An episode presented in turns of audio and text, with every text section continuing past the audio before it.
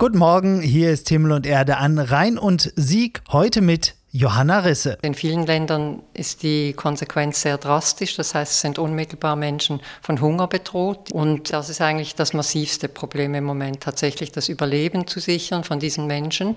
Die Salesianer Don Boscos sind eine der größten Ordensgemeinschaften der Welt und schlagen Alarm.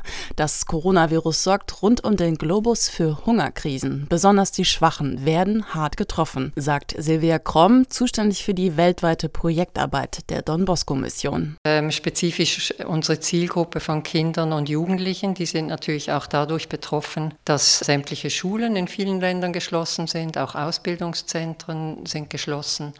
Und in manchen Ländern ist das auch eine Gefahr, dass dann sozusagen der Schulbesuch auch nicht wieder aufgenommen wird. Die langfristigen Sorgen haben wir eher in Bezug auf die Schäden, die das auch im sozialen und psychologischen Bereich macht, denn es wird ja sehr viel Angst erzeugt. Es sind große Ängste bei den Menschen. Das kriegen Sie in der Bonner Zentrale hautnah mit. Hier koordinieren Sie die Entwicklungsarbeit für gefährdete Jugendliche, Straßenkinder, für Kranke, Alte und Geflüchtete. Ihr Vorteil?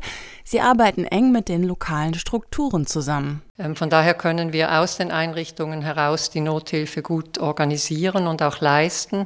Aber natürlich sind wir auch eingeschränkt. Aber wir können halt in Form von Nachbarschaftshilfe um unsere Einrichtungen herum Familien versorgen, Kinder und Jugendliche versorgen.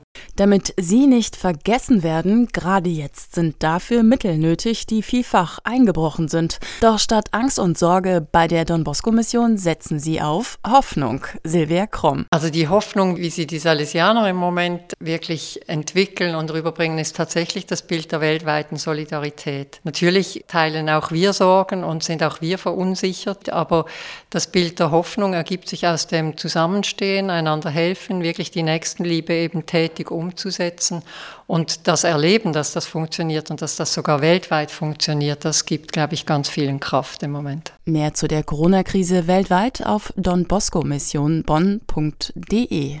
Übrigens, was sonst noch los ist hier an Rhein und Sieg, jetzt im Überblick. Heute mit einem Hinweis für alle Jugendlichen in Bonn. Es gibt einen neuen Stadtjugendseelsorger. Kaplan Christian Jasper aus Düsseldorf wird im zukünftigen Sendungsraum Bonn-Innenstadt Stadtjugendseelsorger im Stadtdekanat Bonn. Christian Jasper wird die katholische Jugendagentur in Bonn begleiten und den Jugendverbänden als Ansprechpartner zur Verfügung stehen. Mehr auf campanile-bonn.de.